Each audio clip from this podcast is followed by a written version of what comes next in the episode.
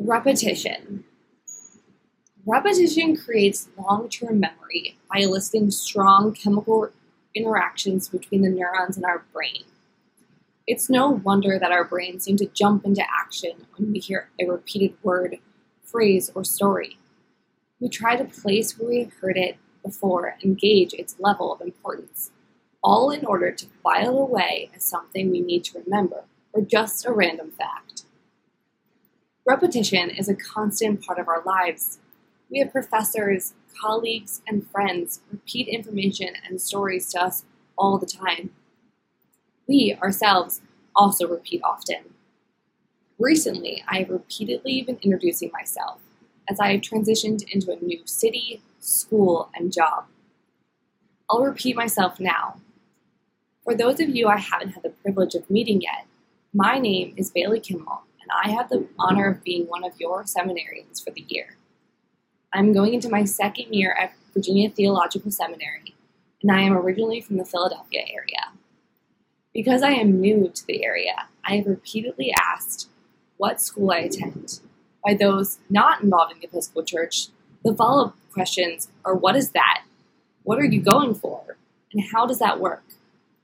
The repetition has the potential to grow tedious. I am sure many of you are familiar with introducing yourself at a party so many times you lose count. We're hearing the same story from a family member or friend for the 500th time. We might grumble through it or roll our eyes, but something happens to us every time we hear that story again. Maybe you hear something in the story you didn't know before, or maybe you have more confidence when you explain your new job title or what you do in tech. In my case, I have noticed that every time I explain why I moved to Arlington, Virginia, people's following questions have become less about why I am going to school for theology and more questions about Christianity, my views and opinions on different theological concepts, and statements about their own spiritual journey and where they find themselves. Most recently, I was at work. I've been working at a veterinary hospital for the summer and decided to take my lunch in one of the exam rooms with a couple of other coworkers. While we were eating, one person looked at me and said, what is your background and what are you currently doing? I have been meaning to ask for a while. I proceeded to my well rehearsed lines of going to school, studying theology, and my aspirations to become an Episcopal priest. The coworkers observing this interaction immediately perked up and informed me that there was something different in this rendition of the story that I had been missing previously. So much so that following my well rehearsed personal elevator pitch, a lively conversation about church, what it really means to follow Jesus, and inquiries about what heaven and hell really are followed suit. I am not 100% sure what changed between one repetition and the next, but the effects could be felt both externally by my coworkers' reactions and internally by my own confidence with myself. Maybe it was as simple as me changing my tone so they felt more invited to ask personal questions about my own faith. Or maybe it was a change in the wording that related to their own spiritual journey. Whatever it was, it had a lasting impact on all involved. So, what does that have to do with today's gospel reading? We are greeted again today by the Gospel of John. The last five Sundays we have spent on John 6, and to some it may come as a relief to know that after today, we will be taking a break from John. In the last six weeks, we have heard six renditions of the phrase, I am the bread of heaven. Six weeks in a row, six times. I don't know about you, but my neurons were actively interacting because, after all, that's a lot of repetition.